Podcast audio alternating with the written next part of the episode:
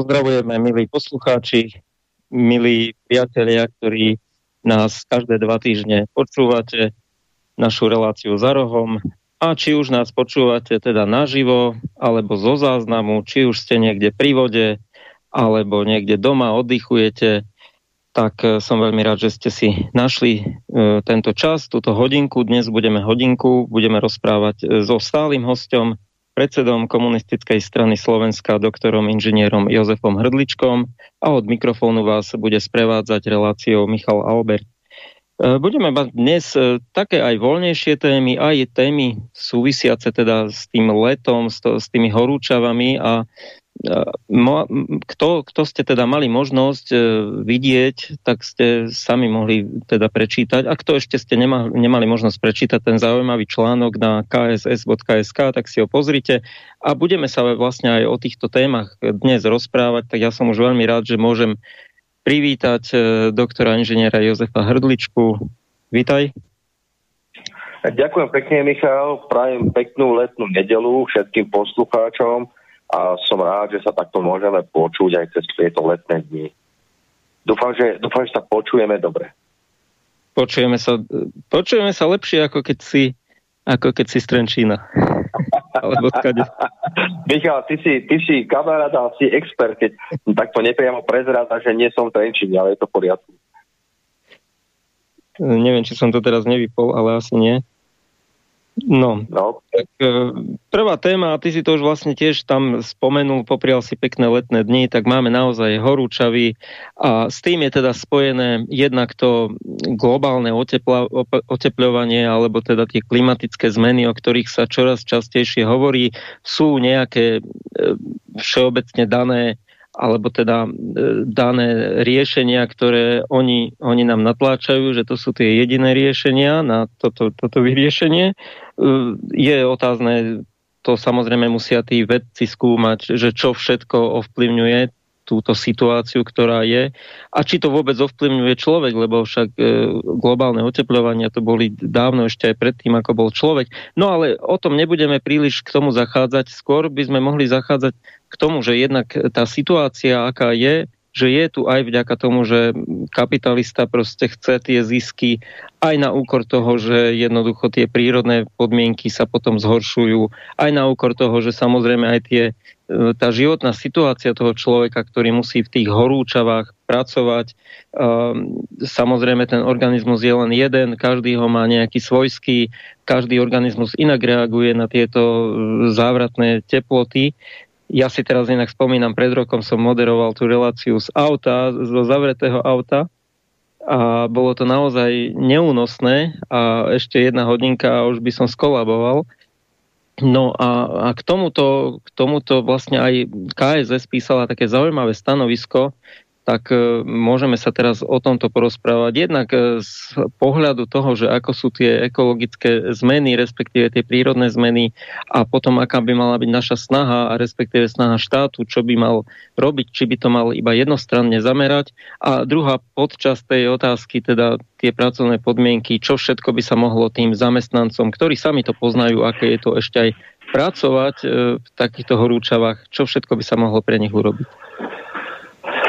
Áno, Michal, myslím si, že táto téma, ktorú si nejak tak e, otázkami nastolil, e, tak e, sa dotýka nás všetkých. Ja si myslím, že naozaj za to posledné obdobie, tie posledné roky všetci vnímame, že s tou klímou, s tým počasím sa naozaj, naozaj niečo deje. Ak si spomenieme, ja neviem, ja netajím sa teda tým, že mám zhruba 45 rokov a ja som to svoje detstvo prežil, prežil v takých podmienkach, ktoré zrejme boli adekvátne tomu na tej, tej, tej našej zemepisnej šírke, teda tomu miernemu podnebiu, ako sa hovorilo, uh, ktoré boli zrejme adekvátne tomu. No, ako teda pozorujeme teraz všetci, tak naozaj tá, tá klíma sa otepluje, tých uh, zrážok je z roka na rok, a sa povedať, menej. Uh, tých teplejších dní až horúcich dní je čím ďalej tým viac. A teraz sa pýtame teda, prečo to je. A samozrejme ľudia si, ľudia si šomru popod nos už tu všeobecné a globálne oteplovanie a podobne. Ja si myslím, že nie je to, nie je to téma jednoduchá, ľahká a a vôbec, vôbec teda nie nejak zanedbateľná, skôr naopak je to téma veľmi vážna. A ako si už ty naznačil, Michal, čo je dôvodom toho, že takéto zmeny klímy, zmeny počasia, zmeny životných podmienok pociťujeme, no tak je to, je to naozaj, keď to tak všeobecne povieme, je to, je to dôsledok ľudskej činnosti. Uh, ty sa pýtaš nejakým si spôsobom na názor komunistov na to, na, na toto globálne oteplovanie, na tieto zmeny klímy a uh, určite sú na druhej strane toho nášho vysielača poslucháči, ktorí si duchu povedia, čo vy komunisti, čo vy tu chcete rozprávať o životnom prostredí, veď za vašej éry e, boli rieky znečistené, za vašej éry fabriky chrlili kúdole dymu a teda znečisťovali životné prostredie. No a treba povedať, že je to na jednej strane pravda, že tých 35-40 rokov dozadu e, naozaj v tých krajinách socialistického tábora tzv. dochádzalo k tomu, že e, tá priemyselná výroba v značnej miere, treba to povedať veľmi otvorene, v značnej miere poškodzovala životné prostredie. No, treba zároveň povedať, že to nebol, nebol to cieľ, nebol to úmysel, nebolo to niečo zámerné, ale bolo to spôsobené tým, teda, že tu bola nejaká snaha zabezpečiť nejaký, nejaké tie sociálne štandardy, zabezpečiť nejakú tú úroveň zamestnanosti a teda preto narastala tá priemyselná výroba.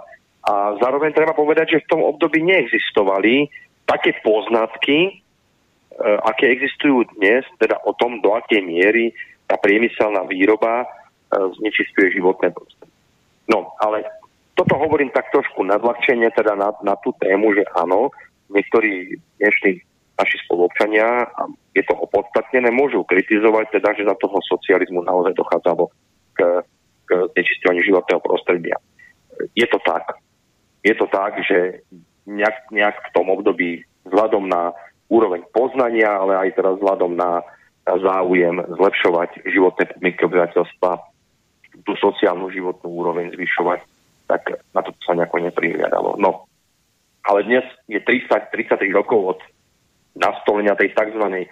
slobody a demokracie a tieto problémy sa prehlbujú napriek tomu, že, že tu nejaká, nejakí aktivisti mávajú za zlepšovanie životných podmienok, broja proti teda priemyselnému poškozovaniu životného prostredia.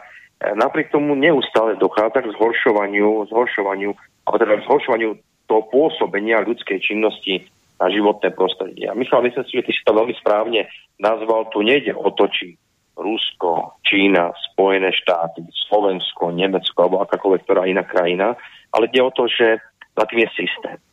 Ako jednoznačne za tým, že sa prehlbujú, tie negatívne dopady pôsobenia ľudskej činnosti na životné prostredie, za tým, za tým je systém a, a povieme to veľmi otvorene kapitalistický systém, ktorý je založený na, ktorý je založený na, na neustálom neustálom narastaní zisku, honbe za ziskov, e, povedzme si to otvorene, cez mŕtvoly, bez ohľadu na človeka, bez ohľadu na, na samotné životné prostredie a životné podmienky. E, keď, keď budem trošku taký možno primitívny, tak e, pozrime sa, kto stojí za tým, že v Brazílii dochádza neustále e, k likvidácii, vyrúbávaniu tých tzv.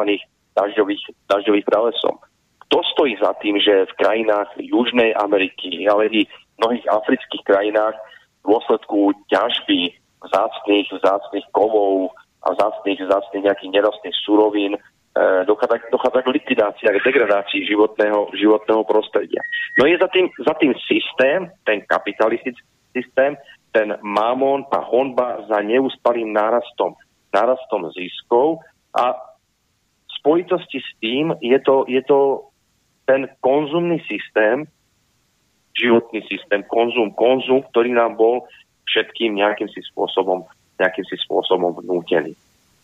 Takže, takže je to, keď to zovšeobecníme, je to naozaj systém založený na kapitalistických výrobných vzťahoch, ktorý, ktorý je likvidačný pre, pre planetu a žiaľ Bohu perspektívne pre, pre vôbec e, únosnú, únosný život, alebo teda preto, aby život na planete Zem zem, zem bol únosný. E, čiže jedine, jedine zmena toho systému, ohľadu plnosti životnému prostrediu, e, je východiskom z tohoto všetkého. A keď teraz trošku tak, tak, tak trošin, trošinka možno odbočím, tak e, my komunisti sme vždy hovorili, že problémom spoločnosti je konflikt človeka s človekom. To znamená, boli sme vždy proti vykoristovaniu, aby tí bohatší vykoristovali tých chudobnejším. E, dnes okrem tohoto konfliktu tej spoločnosti narastol konflikt e, konflikt človeka s prírodou. A tento konflikt, pokiaľ sa ľudstvo nepodarí vyriešiť, tak bude mať fatálne dôsledky. A ešte si, Michal, neodpustím aj teda, vážení posluchači, možno pár poznámok, ktoré súvisia určite s, s negatívnymi vplyvmi človeka na životné prostredie a, a súvisí to práve so súčasnou situáciou na Ukrajine.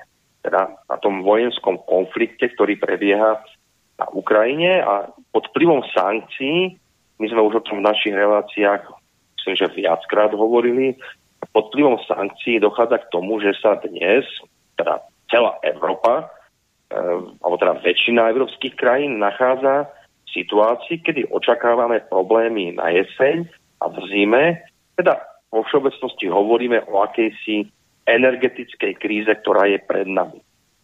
No a aj tu je možno vidieť ten kolaps a tú skutočnú podstatu toho kapitalistického systému, ktorého sme my na Slovensku súčasťou. A môžeme to vidieť práve v tom, že ak donedávna boli to hlavne e, tie významné, tzv. významné západné európske ekonomiky, ako sú Nemci, ako sú Francúzi, ako povedzme vola Veľká Británia, ktorí hovorili o tom, že, že jadrová energetika je nezmyselná, že ju treba eliminovať, treba byť nezávislý na týchto energetických zdrojoch. E, bola to práve, boli to práve Nemci, Francúzi, ale aj ďalšie, silní, tí, tí, tí ďalší lídry Európskej únie, ktorí hovorili o tom, že je potrebné ukončiť záujme zachovania nejakej tej, tej udržateľnosti environmentálnej, že je potrebné ukončiť ťažbu uhlia ďalších obdobných palivových, palivových zdrojov. Ak si nedávno, ak si spomenieme, tak uh, bolo to práve Polsko, ktoré, ktoré bolo zo strany lídrov Európskej únie a samotnej Európskej únie obviňované a nejakým si spôsobom sankcionované za to, že nemienili ustúpiť alebo teda nemienili znížiť tú ťažbu, ťažbu práve, práve spomínaného uhlia. To znamená, tým chcem teda, aby som sa zbytočne nejako nerozťahoval, tým chcem povedať, že to nedávna to bola, boli, boli tie najsilnejšie ekonomiky Európskej únie, ktoré brojili proti ťažbe uhlia, proti, proti teda tej atomovej jadrovej energii. E, my si môžeme nedávno spomenúť na, na konflikty, ktoré boli medzi Slovenskom a Rakúskom, keď e, rakúska strana mala veľmi vážne výhrady voči tomu, že Slovensko, Slovensko má dve významné jadrové, jadrové elektrárne, teda Jaslovské Bohunice a Mochovce a boli tu tlaky na to, aby sme, aby sme postupne odstavovali jednotlivé, jednotlivé reaktory a teda zlikvidovali tú výrobu jadrovej energie. Čiže to na jednej strane, na druhej strane dnes vidíme, že dnes už lídry Európskej únie nemajú problém, nemajú problém používať jadrovú energiu, vid Nemecko, vid Francúzsko, nemajú problém hovoriť o tom, že je možné využívať aj, aj teda uhlie, či už čierne alebo hnedé, len pod vplyvom, pod vplyvom toho, že sa nachádzame, alebo teda vstupujeme do obdobia energetickej krízy vďaka tomu, že vďaka úvodzovka samozrejme vďaka sankciám, e, ktoré uvalila Európska únia, ten tzv. kolektívny západ voči Ruskej federácii a teda sú ohrozené dodávky, dodávky zemného plynu, dodávky ropy a ďalších energetických zdrojov z Ruskej federácie. Takže aj na tomto vidíme, tú dvojakú tvár toho kapitalistického systému, ktorý je vlastný Spojeným štátom, ktorý je vlastný Európskej únii, vlastný nám Slovenskej republiky. Ale samozrejme, nebudem to nejako ďalej rozobrať, je vlastný aj, aj tým krajinám na východ, na východ od nás. Takže ešte raz zdôrazňujem, že za tie, energeti- za tie environmentálne problémy, za tie klimatické zmeny nemôže nikto iný samozrejme ako človek, ale človek pod vplyvom toho koristníckého, mamonárskeho, egoistického kapitalistického systému, pre ktorého vo všeobecnosti, aj keď sa to zdajú možno frázy, ale, ale je to podstata problematiky, pre ktorého človek nič neznamená, pre tento systém človek nič neznamená, planeta, zem, životné prostredie nič neznamená, proste len Boha pustí zisk, zisk a zisk. No a ešte, ešte skôr, ako, ako teda začneme aj tú druhú časť otázky, tak ešte mám takú poznámku malú, že e, veľa sa teraz hovorilo aj o tej elektromobilite, o tom, ako vlastne e, motory na benzín a na naftu, teda také, také, takýto typ spalovacích motorov, ako to vlastne ohrozuje životné prostredie a zhoršuje tú klímu a je potrebné tomu zaraziť a hovorilo sa už o rôznych rokoch, keď sa úplne zakážu paliv, palivové motory a bude to všetko elektrika. E, ale na druhej strane bol aj nedávno zaujímavý článok v nejakom českom médiu, e, dá sa to, dá sa to vyhľadať, e, hovorí ten článok o tom, že 15 najväčších lodí na svete vyprodukuje viacej emisí ako všetky auta dokopy, hej. A teraz sa paradoxne ide hovoriť o tom, že my budeme dovážať z Ameriky na tých veľkých lodiach, na tých tankeroch, e, že budeme dovážať ten skvapalnený plyn, tak ako to má potom celé logiku odstaviť všetky tie všetky autá, keď iba 15 tých najväčších lodí, ktoré dennodenne premávajú, tak proste e, zlikvidujú, teda spôsobia viacej emisí ako všetky autá dokopy. No a ešte jednu otázku si neodpustím, alebo poznámku e, k prezidentke Čaputovej, ktorá neraz hovorí a ktorá vlastne aj vyrastla na týchto ekologických témach, politicky vyrastla. Neraz aj tú klímu spomína, aj všetko spomína.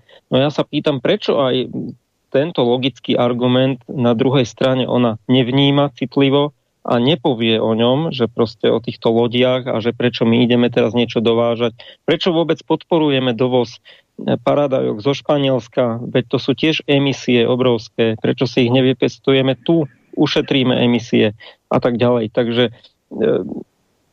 k tomuto ešte, ak chceš niečo povedať, a potom môžeme ísť na to, že čo všetko sa dá tým zamestnancom, ktorí pracujú v tých ťažkých podmienkach urobiť. E, v tom článku boli spomenuté aj tie tzv. siesty, oddychové hodiny počas dňa. Tak skús niečo k tomu ste Michal stále samozrejme v tejto téme a ďakujem ti si ma trošku aj doplnil. No, čo povedať na pani prezidentku Čaputovú? Ako ja som sa aj v tejto relácii viackrát netajil tým, e, aký mám ja, alebo aký máme my komunisti postoj voči pani prezidentke Čaputovej. Áno, je to prezidentka, v tomto smere ju treba rešpektovať. Bola zvolená v tzv. tzv. akože demokratických voľbách, ale napriek tomu e, sa netajíme tým, ani teda ja osobne, že pani prezidentka je hlasnou túbou americkej ambasády, ale tu nebudem teraz odbočovať do nejakej, do nejakej inej témy. My sme už o tom v minulosti hovorili a myslím si, že túto tému sme, budeme aj do budúcnosti nejakým si spôsobom rozvíjať. Ale chcem sa dotknúť toho, že áno, téma, téma životného prostredia, environmentálna tematika, e, ochrana životného prostredia, znečisťovanie životného prostredia, klimatické zmeny a dôsledky klimatických zmien na planetu, na život. To sú, to sú veľmi aktuálne témy a sú aj veľmi zaujímavé. A povedzme si veľmi otvorene, že, že je to práve tá mladšia generácia, ktorá nejakým si spôsobom vždy bola v minulosti motorom tých spoločenských zmien, či už bola zneužívaná, alebo to bol nejaký prirodzený proces jej vplyvu na spoločnosť, tak práve mladá generácia túto tému citlivo, citlivo vníma. A táto téma je je zneužívaná, dovolím si povedať, je veľmi zneužívaná e, politikmi, politickými špičkami a zároveň tými, ktorí režírujú samotnú politiku, či už u nás alebo vo svete. A v tomto kontexte som presvedčený o tom, že aj pani prezidentka je veľmi dobre, je to proste bábka, ktorá, ktorou je veľmi dobre manipulované a prostredníctvom jej úst sú vyslovované témy, ktoré, ktoré sú zaujímavé, ktoré majú zachytiť hlavne ten hlas tej mladšej generácie. A teda to sú aj tie témy životného prostredia. A myslím, že posluchači veľmi dobre vedia, že pani prezidentka sa stala pani prezidentkou na základe nejakej tej, nejakej tej skládky pri Pezinku, ale to opäť, opäť nebudem hovoriť. Proste chcem tým povedať, že takíto politici typu Čaputová a mnohí ďalší aj to medzinárodnom e, meradle e, používajú tému tému environmentálnu len na získavanie politických bodov a vôbec tu nie je evidentná žiadna snaha o riešenie, o riešenie, tejto, o riešenie tejto problematiky. E, proste v tomto smere treba povedať veľmi, veľmi jednoznačne. Aj my komunisti sme za, za slobodu. za naozaj skutočnú, skutočnú demokraciu. Ale povedzme si, povedzme si veľmi otvorene, že sloboda to nie je nejaký voluntarizmus. To nie je, že ja môžem čokoľvek. Sloboda by mala byť, a myslím si, že, že tak by to malo byť, teda, že je to nejaký vysoko riadený poriadok, v rámci ktorého máme nejaké, nejaké, nejaké slobodné možnosti rozhodovania, konania a správania sa. A teraz, teraz hovorím o tom, že tak je to, tak je to aj vo vzťahu, vo vzťahu k životnému prostrediu a vôbec celej, celému tomu spoločenskému usporiadaniu. Aj tá ľudská spoločnosť musí fungovať tak, aby bola ústretová voči človeku, ale, ale zároveň aby zachovala nejakú tú hranicu udržateľnosti, tej trvalo udržateľnosti alebo aspoň zachovania toho statusu po, po vzťahu k životnému prostrediu. No a neviem teraz, Michal, či mi nejaká, nejaká, nejaká, nejaká vec eh, k tejto tejto časti otázky neunikla, ale chcem sa teda dostať nejakej otázke, otázke druhej. Áno, e, všetci nejakým si spôsobom pracujeme a teraz hovoríme o tých životných podmienkach, ktoré, ktoré e, aj v našej spoločnosti, teda podmienka Slovenska, nie sú, nie sú často, často teda ten zamestnávateľ je veľmi často neústretový e, voči, voči svojim zamestnancom. E, naozaj aktuálne obdobie, tie, tie posledné týždne, posledné dni e, v našich podmienkach sme dosahovali naozaj abnormálne, abnormálne teploty. A aj ja sám mám skúsenosť o tom, že bol som v kontakte s mnohými ľuďmi, ktorí pracujú práve v rôznych, rôznych tých, tých podnikoch toho komplexu automobilového priemyslu a teda stiažovali sa naozaj v akých katastrofálnych e, podmienkach pracujú teplých podmienkach, proste bez, dokonca bez, bez dostatku, dostatku tekutín, ktoré sú nevyhnutné pri vysokých, vysokých teplotách. Čiže, čiže aj na Slovensku, žiaľ Bohu, v podmienkach 21. storočia sa stretávame s absolútne nevhodnými pracovnými podmienkami našich pracujúcich e, v tých podnikoch, teda v podnikoch e, nadnárodných korporácií, predovšetkým automobilových. Ja teraz nebudem adresný, nebudem menovať konkrétne o aké automobilky alebo teda tú pridruženú výboru, výrobu, výrobu išlo, ale je to na dennom, na dennom poriadku. A treba povedať, že, že naozaj podmienka 21. storočia jednak štát, a myslím si, že štát, štát v zmysle toho teda, že je tu nejaký komplex, komplex ľudí pracujúcich v štátnej a verejnej službe, tak dá sa povedať, že v tomto smere ten štát si v celku dôstojne plní E, to poslanie voči, voči svojim zamestnancom, ale už ten štát nedozerá, nedozerá dostatočne adekvátne na to, v akých podmienkach pracujú naši pracujúci, teda v podnikoch nadnárodných spoločností. To hovoríme naozaj o, o tých veľkých nadnárodných korporáciách, či už to automobilové, alebo, alebo rôzne, rôzne strojárske, alebo na východe US Steel podnik a podobne. Takže, takže v tomto smere ten štát, ten, ten štát nedozerá a neovplyvňuje a zrejme ani nemá, zrejme ani nemá dostatočné možnosti na to, aby dozeral na to, ako, ako sú dodržiavané tie pracovné podmienky našich spolupčanov e, pracujúcich týchto podnikov práve z hľadiska, z hľadiska tých environmentálnych, klimatických, klimatických zmien, ktorých sme, ktorých sme svetkami. Takže tu je, tu je opäť, opäť len ďalší dôkaz toho, že, že ten štátny sektor ekonomický je aj pre toho pracujúceho prospešnejší. Čo sa týka tých možností, čo by sa dalo pre nich robiť, e, spomínali ste tam vlastne v tom článku na komunistickej strane na KSSSK aj tie tzv. siesty. To je tiež jedna z, teda z možností, ktorá už aj funguje v iných krajinách. A zároveň e, zaujímavá myšlienka tam padla, že skorší, skoršia možnosť ráno začínať v práci. Áno, Michal, toto je, toto, to je tá flexibilita, ktorá by tu mala, mala byť prítomná. Ja si myslím, že nepovieme nič nové, len potvrdíme, tak ako sa hovorí, že zdravý sedliacký rozum, tak naozaj pokiaľ, pokiaľ tie spoločnosti, teda pokiaľ tie spoločnosti a tej práci sú tie teplotné, hlavne tie teplotné podmienky abnormálne, teda abnormálne, že sa ďaleko vzdialujú tomu normálu a naozaj tie teploty atakujú 40 tak tak ten zamestnávateľ by naozaj mal reflektovať na, na podmienky tej ľudskej práce a toho, toho človeka, nielen teda mať, uh, mať tú víziu toho zisku za každú cenu, Ale tak ako si už ty nepriamo spomenul, a teda to, čo máme aj my v tom nejakom našom stanovisku na webovej stránke KSS, tak jednoznačne, jednoznačne e, vytvoriť také podmienky pre toho pracujúceho, aby teda e, mal dostatok tekutín, aby tá pracovná doba, pokiaľ je to možné, bola, bola skrátená.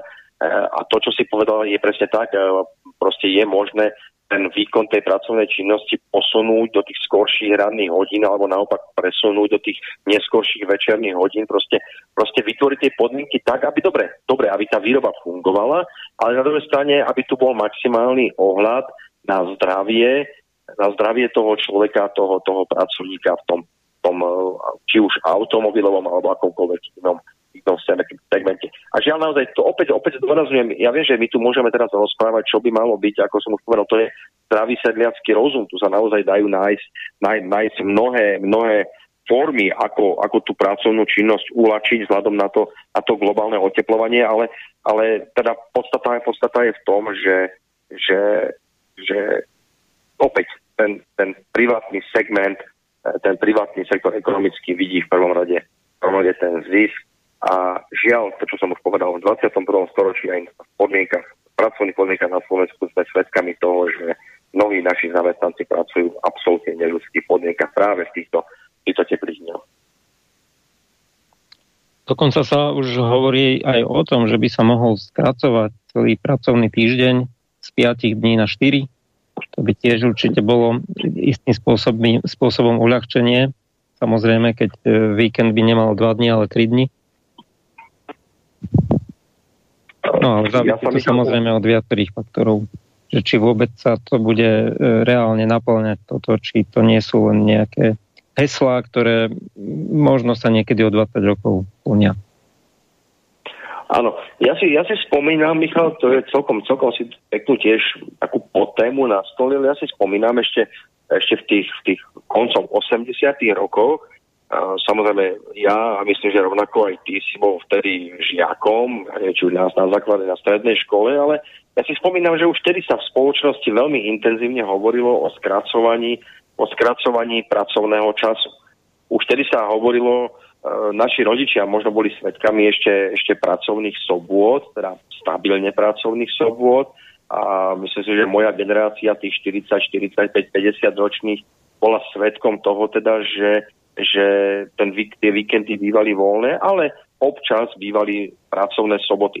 No, ja chcem vám tým povedať, že to bolo pred 33 rokmi, ak sa nemýlim, od roku 89. E, to znamená, že už vtedy, pred 33 rokmi, sa aj v rámci toho, toho, toho spoločenstva socialistických štátov nielenže hovorilo, ale ono sa už reálne, reálne uvažovalo, zvažovalo, diskutovalo sa o zavedení štvordňového pracovného týždňa. A prosím, nech si posluchač uvedomí, pred 33 rokmi, dnes je rok 2000, 2022 a, a takéto niečo tu proste vôbec nie je, čiže ten človek je neustále vykoristovaný. Tým opäť len chcem, chcem dokumentovať to, že my sme v našich reláciách mnohokrát hovorili o situácii, ktorá nastala v, v priemysle, polnohospodárstve, sociálnej sfere, kultúre, štôlstve po roku 1989. Viackrát sme hovorili o pozitívach a negatívach minulého a súčasného spoločensko-ekonomického systému.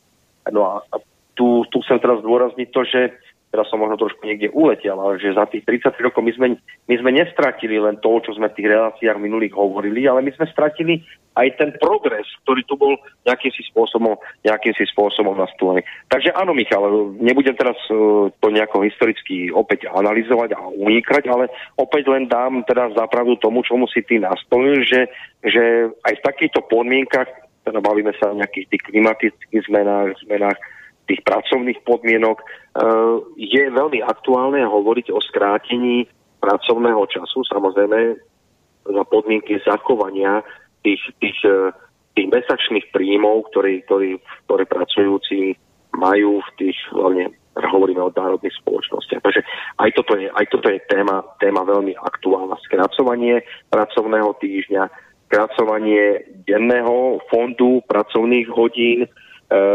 hovoríme o naozaj nejakých e, dlhších, e, dlhších pracovných prestávkach, opäťnejších pracovných prestávkach, kedy tie teploty kulminujú.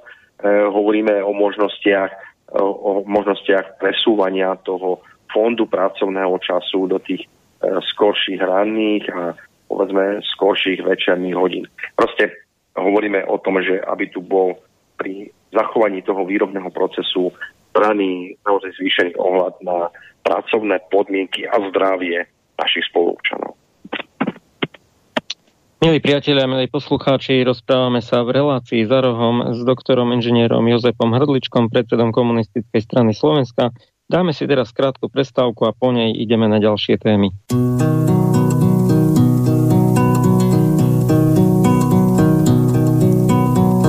Demokracie rozkvétá, byť s kosmetickou vadou. Ti, kteří kradli po léta, dnes dvojnásobně kradou. Ti, kdo nás léta týrali, nás vyhazují z práce a z těch, kdo pravdu zpívali, dnes nadělali zrádce. Ti, kdo nás léta týrali, nás vyhazují z práce a z těch, kdo pravdu zpívali, dnes nadělali zrádce.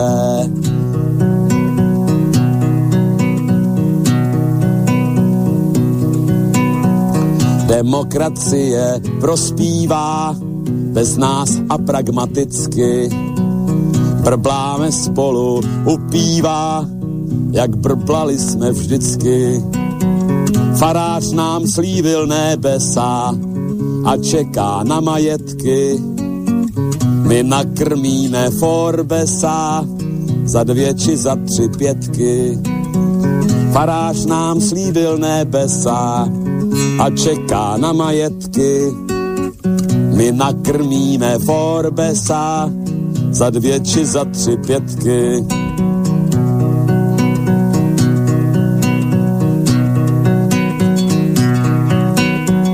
Demokracie zavládla zpívá nám Got a Valda.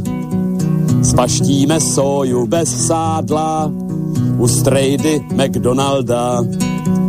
Král Václav jedna partaje se šmelinářským šmejdem. Pod střechou velký partaje se u koryta sejdem. Král Václav jedna partaje se šmelinářským šmejdem pod střechou jedný partaje se u koryta sejdem.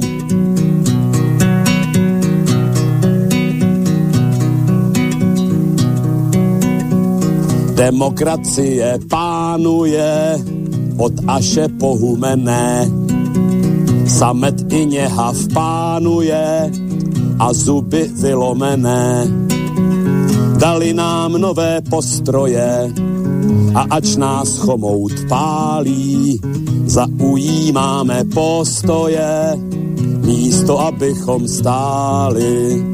Dali nám nové postroje a ač nás chomout pálí, zaujímáme postoje, místo abychom stáli.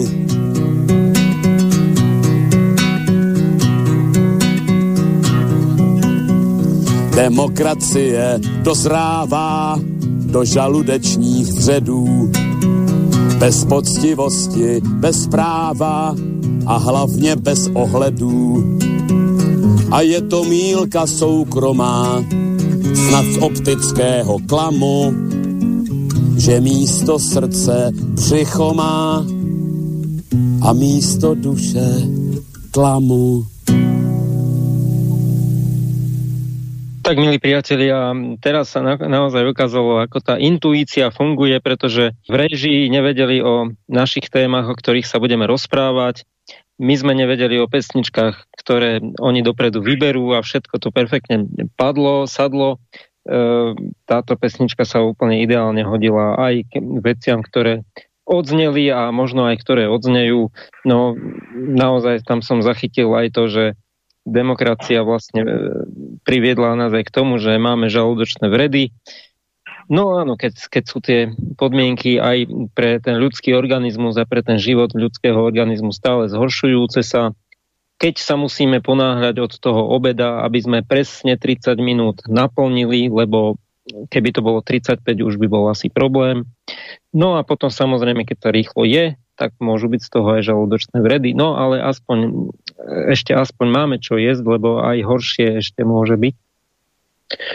No a možno sa dostaneme aj k tým energiám, lebo to tak trošku aj úzko súvisí a samozrejme súvisí to aj s kvalitou života. No keď bude, teraz keď je nám teplo, tak je OK, ale keď už začnú mrazy, tak e, keď budeme musieť uvažovať na, naozaj o tom, že či si radšej zakúrime alebo kúpime jedlo, lebo počul som už aj také informácie, neviem, či sa zakladajú na pravde, ale hovoria to už aj niektorí politici, že až do 200% sa môžu zvýšiť tie ceny energií, tak bude to naozaj neúnosné a ak sa naozaj nezačne radikálne zdražovať, zdra, pardon, zdražovať, to sa už začalo, ale ak sa nezačne radikálne zvyšovať aj tie platy, alebo vláda nezačne nejakým spôsobom kompenzovať toto jednak zdražovanie potravy na všetkého, a zražovanie energií, tak to bude naozaj obrovský, môže dôjsť až naozaj k obrovskému sociálnemu výbuchu.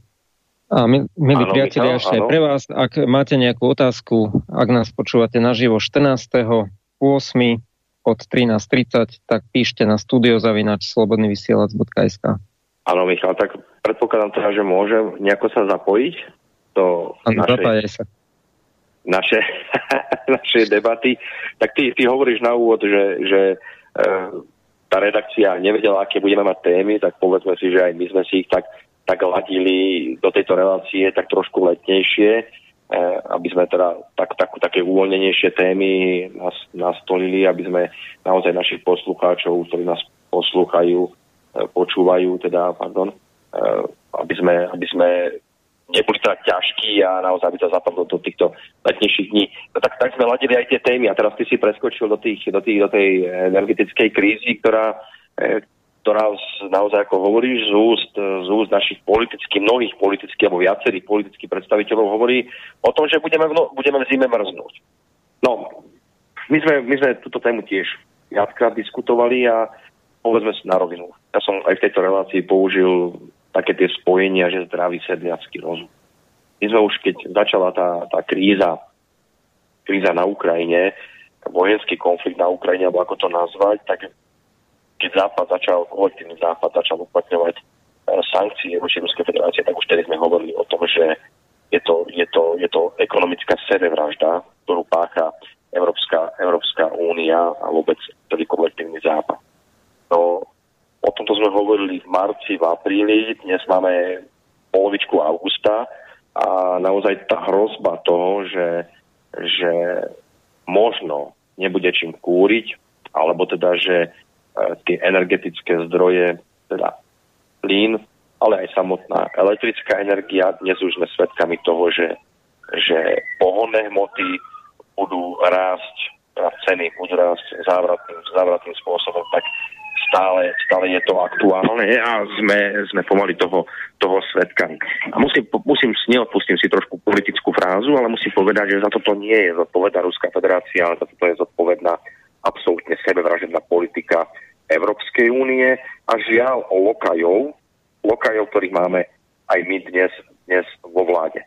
A keď si, Michal, v tejto relácii spomenul, alebo teda si tak viac menej naznačil, že to iný ako vláda by sa mala zaoberať týmito otázkami. Teda, ako riešiť tú hroziacu, tie hroziace dopady sankcií do, do sféry energetiky, e, ako, ako riešiť e, to, že tá inflácia sa radikálnym, dramatickým spôsobom prehlbuje a tá inflácia sa do, dotýka každého z nás. To je jedno, či zarába niekto 600, 700 alebo 1500 eur. Tá inflácia sa dotýka každého z nás. A tieto, tieto otázky by mala riešiť veľmi zodpovedným spôsobom normálna vláda Slovenskej republiky. Lenže povedzme si otvorene, my tu nemáme normálnu vládu Slovenskej republiky, ale žiaľ Bohu máme tu nejakú sebránku, aj keď to je asi čechizmus, čo som použil, ale proste máme tu nejakú kliku alebo nejakú bandu, ktorá sa nazýva vládou Slovenskej republiky a ktorá permanentne od toho, ako, ako sa uchopila, ako sa chytila moci na Slovenskej republike, tak permanentne nerobí nič iné, iba sa handrkuje medzi sebou. Sulík e, s Matovičom si riešia, kto z nich má väčšie ego a týmto trpí celá spoločnosť. A treba povedať, že okrem toho, že, že vlasti zradcovským spôsobom s poženaním prezidentky Čaputovej vyviezli S-300 na Ukrajinu, e, tým, že okrem toho, že Slovensko patrí medzi tých najväčších vojnových štváčov vôbec v Európe, e, okrem toho, že teraz tam chcú pchať nejaké migy a nejaké, nejaké bojové vozidla E, pechoty, alebo teda obrnené transportéry. Okrem toho neurobili de facto nič. A ak si pán minister Krajňák, teda minister práce sociálnych vecí Krajňák spolu s Hegerom, ale aj ministrom financí Matovičom myslia, že, že zalepia oči ľuďom tým, že im zvýšia o 3% teraz, myslím, že to bolo teraz tak 1. júlu, ak sa nemýlim, platy a ku koncu roku o 7 a potom o ďalších 10%, ak si myslia, že to je dostatočná reakcia na riešenie rastúcej inflácie a toho, že sa, že sa ženieme naozaj do energetických, do vážnych, vážnych energetických problémov. A to ešte zdôrazňuje, že tu, keď hovoríme o energetickej kríze, my nehovoríme len o zvýšení cien plynu, elektriky, e, ja neviem, pohonných môd.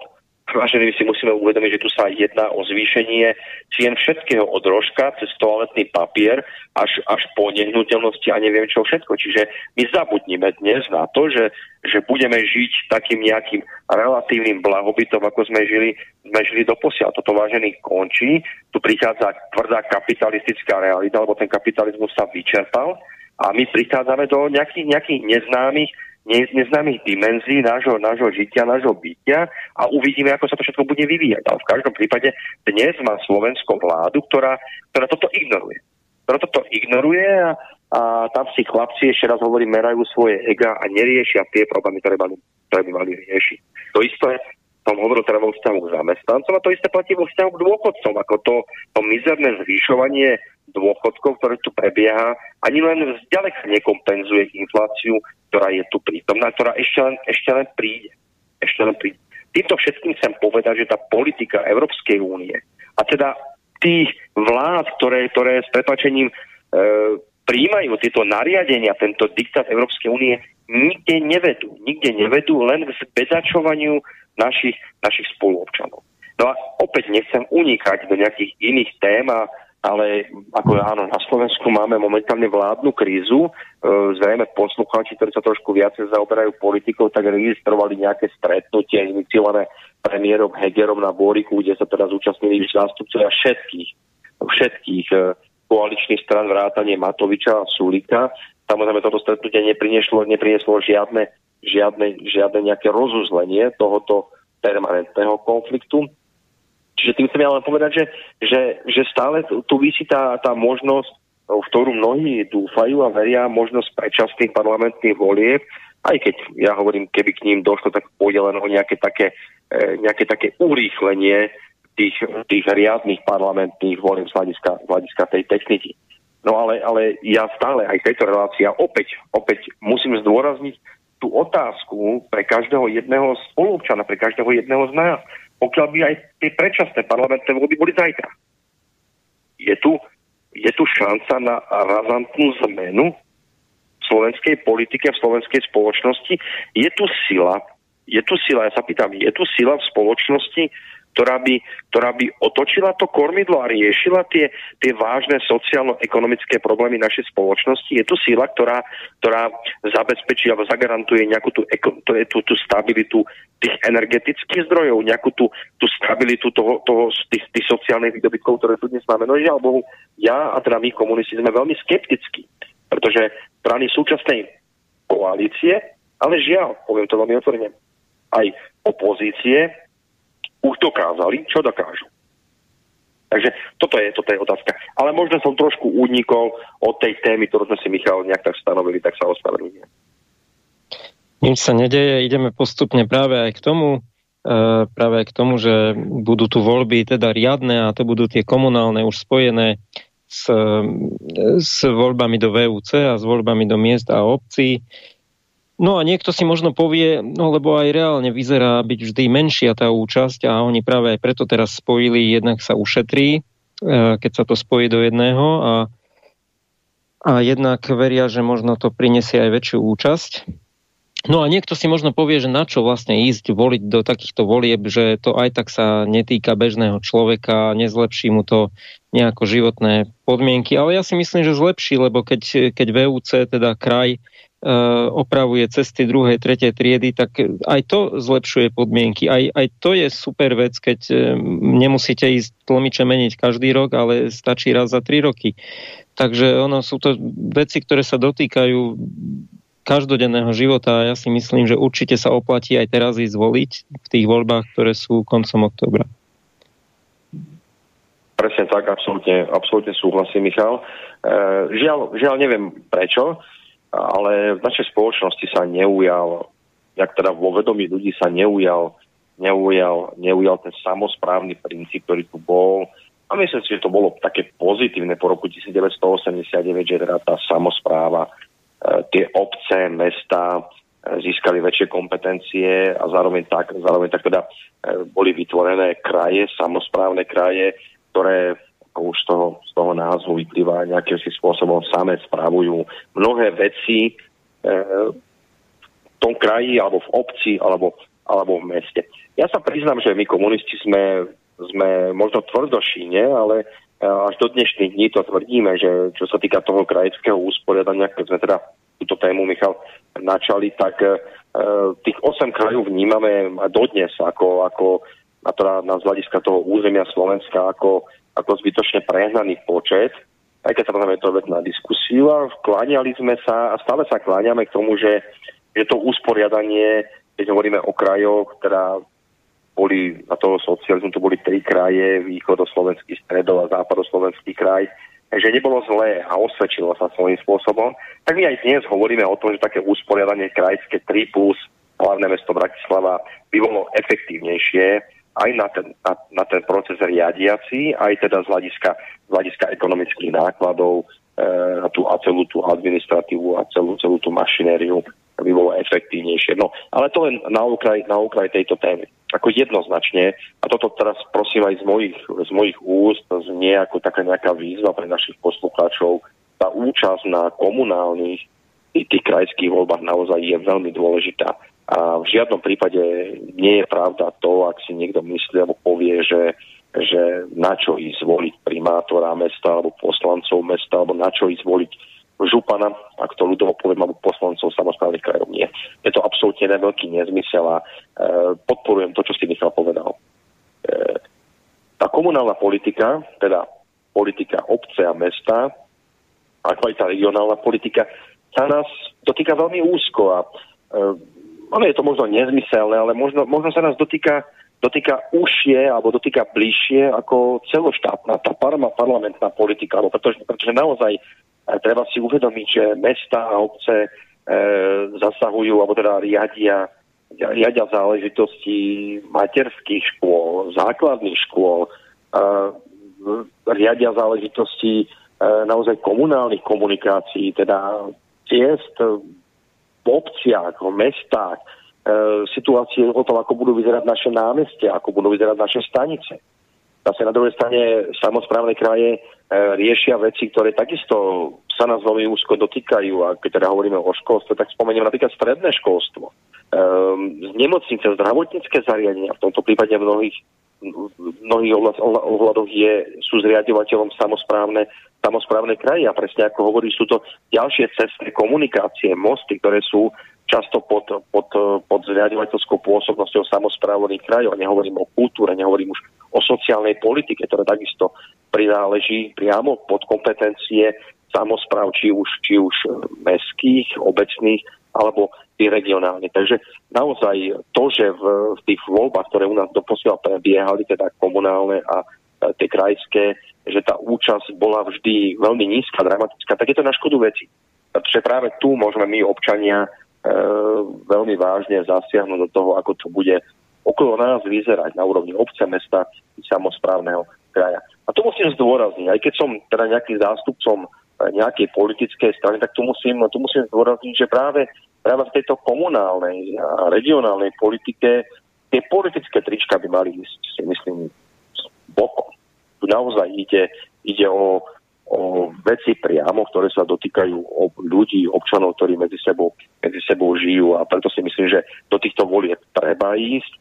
Je tu veľká šanca vybrať si z celej plejady kandidátov, práve tých, ktorých máme šancu osobne poznať, poznať ich e, po tej osobnostnej stránke, poznať ich možno po tej profesionálnej kariérnej stránke. Čiže tá voľba nie je taká anonimná, ako, ako sú voľby parlamentné alebo voľby, voľby európske. A naozaj, naozaj to, aké bude obecné mestské alebo to krajské zastupiteľstvo, na tom veľmi veľa záleží, ako, aká bude tá politika, politika tých obcí, miest, krajov, regiónov, ako bude, ako bude vyzerať. Si, Michal, nadhodil aj to, že tieto voľby budú špecifické, budú koncom oktobra a budú špecifické v tom, že tie komunálne voľby a zároveň, zároveň tie krajské voľby budú, budú v jeden deň. No, ja osobne si nemyslím, že tu dochádza k nejakej ekonomickej úspore tým, že tým, tieto voľby boli spojené a zatiaľ musím povedať, že mám taký pocit, mám taký dojem, ako keby prinášal tento fakt jednodňových volieb, ako keby skôr prinášal viacej chaosu. Určite, určite viacej chaosu pre tých ľudí, ktorí majú ísť do jednotlivých volebných komisí a, a myslím si, mám také skúsenosti, že aj viacej chaosu medzi ľudí, ktorí majú ísť, ktorí majú voliť našich zástupcov v jednotlivých, jednotlivých samozprávach. Takže neviem, nedokážem teraz e, pohorovne hodnotiť a povedať, či to bolo správne alebo nesprávne rozhodnutie, ale myslím si, že, že momentálne to prináša viac, viac chaosu, viac akejsi neistoty, neprehľadnosti ako, ako, tých, ako tých pozitívnych stránok. No v každom prípade aj prostredníctvom tejto relácie vyzývam našich spolupčanov, aby, aby tie voľby nedávali nejako bokom, ale aby naozaj dávali im značnú vážnosť a týchto volieb, či už komunálnych alebo, alebo krajských volieb sa zúčastnili. No a ja zároveň chcem pozvať e, aj k tomu, aby e, vzhľadom k tomu, že je aj zlá sociálna situácia, každý E, potrebuje každé euro navyše, tak je tu možnosť vlastne si aj zarobiť v tých komisiách, takže toto tiež by mali ľudia využiť. Samozrejme sú tam nejaké termíny, do ktorých sa treba prihlásiť a myslím, že to nie je nič náročné. Tiež som si zažil raz v komisii byť a, a sú to nejaké peniažky, ktoré síce nie sú nejaké obrovské, ale každé euro dnes musíme obracať a tešiť sa z každého eura navyše. Áno, Michal, presne tak. Uh, účasť ľudí vo volebných komisiách, uh, myslím si, že má dva významy. Ten prvý zásadný je v tom, že dohľadáme nad kontrolou priebehu tých volieb, teda aby naozaj boli demokratické, aby boli, ako to je dnes ostrie, otrepané už slobodné, aby, aby, aby sme dohľadali teda na to, že nedochádza k ich manipulácii. Ale ako, ako ty sám si teraz povedal, má to aj ten sociálny rozmer, áno, je to aj možnosť, možnosť ako si ľudia za tú, za tú svoju dozornú činnosť nad priebehom volie môžu, môžu nejaké to euro, nejaké to euro zarobiť. Ja trošku, trošku aj využijem, Michal, dúfam, že tým neporuším žiadne pravidla, pravidla slobodného vysielača. Chcem povedať, že aj komunistická strana Slovenska sa zúčastní volie, ktoré máme pred sebou, teda vo všeobecnosti. E, samozrejme, postavíme nejakých kandidátov alebo stavíme nejakých kandidátov aj na starostov, na poslancov mestných, mestských a obecných samozpráv a staviame aj nejakých kandidátov, nejakých kandidátov na úroveň samozprávnych krajov. E, chcem povedať aj to, že sa netajíme tým, že, že nestaviame len vlastných kandidátov, ale v tomto prípade sme boli v zmysle toho, čo sme už viackrát hovorili, aj v slobodnom vysielači, teda nejak hľadáme nejaké spojenectvá v rámci tých hodnôt vlasteneckých, národných, prosociálnych, a teda podporujeme aj mnohých kandidátov z iných politických subjektov, v ktorých veríme teda, že na tej regionálnej alebo komunálnej politike môžu robiť tú, tú politiku v prospech toho, prospech toho bežného občania. Takže aj my sa zúčastňujeme volieb, aj my zúčastňujeme, aj my staviame našich, našich ľudí do komisí, e, do volebných komisí, aj my budeme dohliadať na regulérnosť, regulérnosť tých volieb.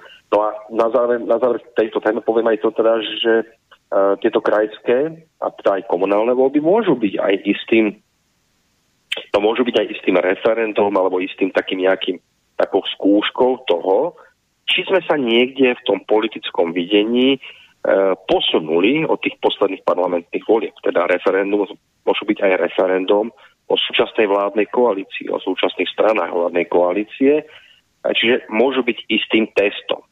A tam sa potom aj ukáže, že či naozaj to volanie po predčasných parlamentných voľbách, ku ktorému sa samozrejme aj my komunisti hlásime prirodzene, to vládu proste považujeme naozaj za niečo nenormálne, ktoré nás postretlo. Čiže tieto voľby môžu byť, komunálne, krajské, môžu byť aj o tom, že či je tu tá šanca na reálnu, na reálnu zmenu. Takže preto poďme do týchto volieb, voľme ľudí, ktorých poznáme, ktorým veríme, ktorí, ktorí môžu zlepšiť, zlepšiť tú našu politiku na úrovni miest, obcí, samozprávnych, samozprávnych krajov. A možno, možno niektorí, teraz tak zabrdnem trošku, niektorí poslucháči si spomínajú na tie posledné parlamentné voľby, keď komunistická strana Slovenska nekandidovala a teraz, ak budú nejaké predčasné voľby, tak už bude KSS kandidovať? Možno sa to viacerí pýtajú. Áno, Michal, dobrá otázka. Pokúsim sa na ňu odpovedať veľmi priamo. Ja osobne, alebo takto, robíme všetko preto, aby komunistická strana Slovenska sa zúčastnila najbližších parlamentných volie a dodám k tomu len, že ja osobne som presvedčený, že tomu tak bude tak držíme palce, aby sa podarilo zohnať tie financie, lebo to naozaj tých 17 tisíc eur zohnať, to je veľmi náročné. A zahlasovali ste za to aj vy komunisti v tom parlamente. Takže tá kaucia to je veľmi taká zvláštna vec pre demokraciu, si myslím. trošku, trošku si mi Michal ušiel, tak nie som si istý, či, či som počul e, celý, celú tvoju otázku aj komentár, ale, ale asi tá podstata je to naozaj žiaľ, žiaľ tá, tá demokracia, ktorá bola u nás nastolená, je žiaľ Bohu o peniazoch. No a ja som presvedčený, že, že tie peniaze aj na zloženie kaucie, aj na nejakú skromnú volebnú kampaň získame. E, získame, musím zdôrazniť, z vlastných zdrojov. A toto moje presvedčenie vychádza z toho, že naozaj poučený aj z tej skúsenosti minulých e, parlamentných volieb, tak sme v dostatočnom časovom predstihu, myslím, začali zbierať, e, zbierať prostriedky na to, aby KSS ponúkla v parlamentných voľbách svoj program, svoje vízie No, máme minútu ano. dokonca, tak skús ešte nejaké záverečné posolstvo. E, som, som si vedomý toho, áno, tak ja, ja Michal, bavili sme, sa, bavili sme sa o tom, teda pýtal si sa, či KSS pôjde aj do budúcich parlamentných volieb. Ja hovorím, áno, politika žiaľ v dnešnej dobe je žiaľ o peniazoch, ale chceme ísť do parlamentných volieb, chceme ponúknuť naše programové východiska. E, myslím si, že naše programové východiska sú, sú jedinou reálnou alternatívou voči tomu, čomu dnes žijeme a čím ďalej tým viac sa presvedčame, že tento systém, tieto podmienky, v ktorých žijeme, nemajú, nemajú perspektívu. No, myslím, že čas, čas sa nám nejakým si spôsobom kráti. My sa budeme počuť, e, ak sa nič nezmení o dva týždne. Ja chcem teraz zaželať len e,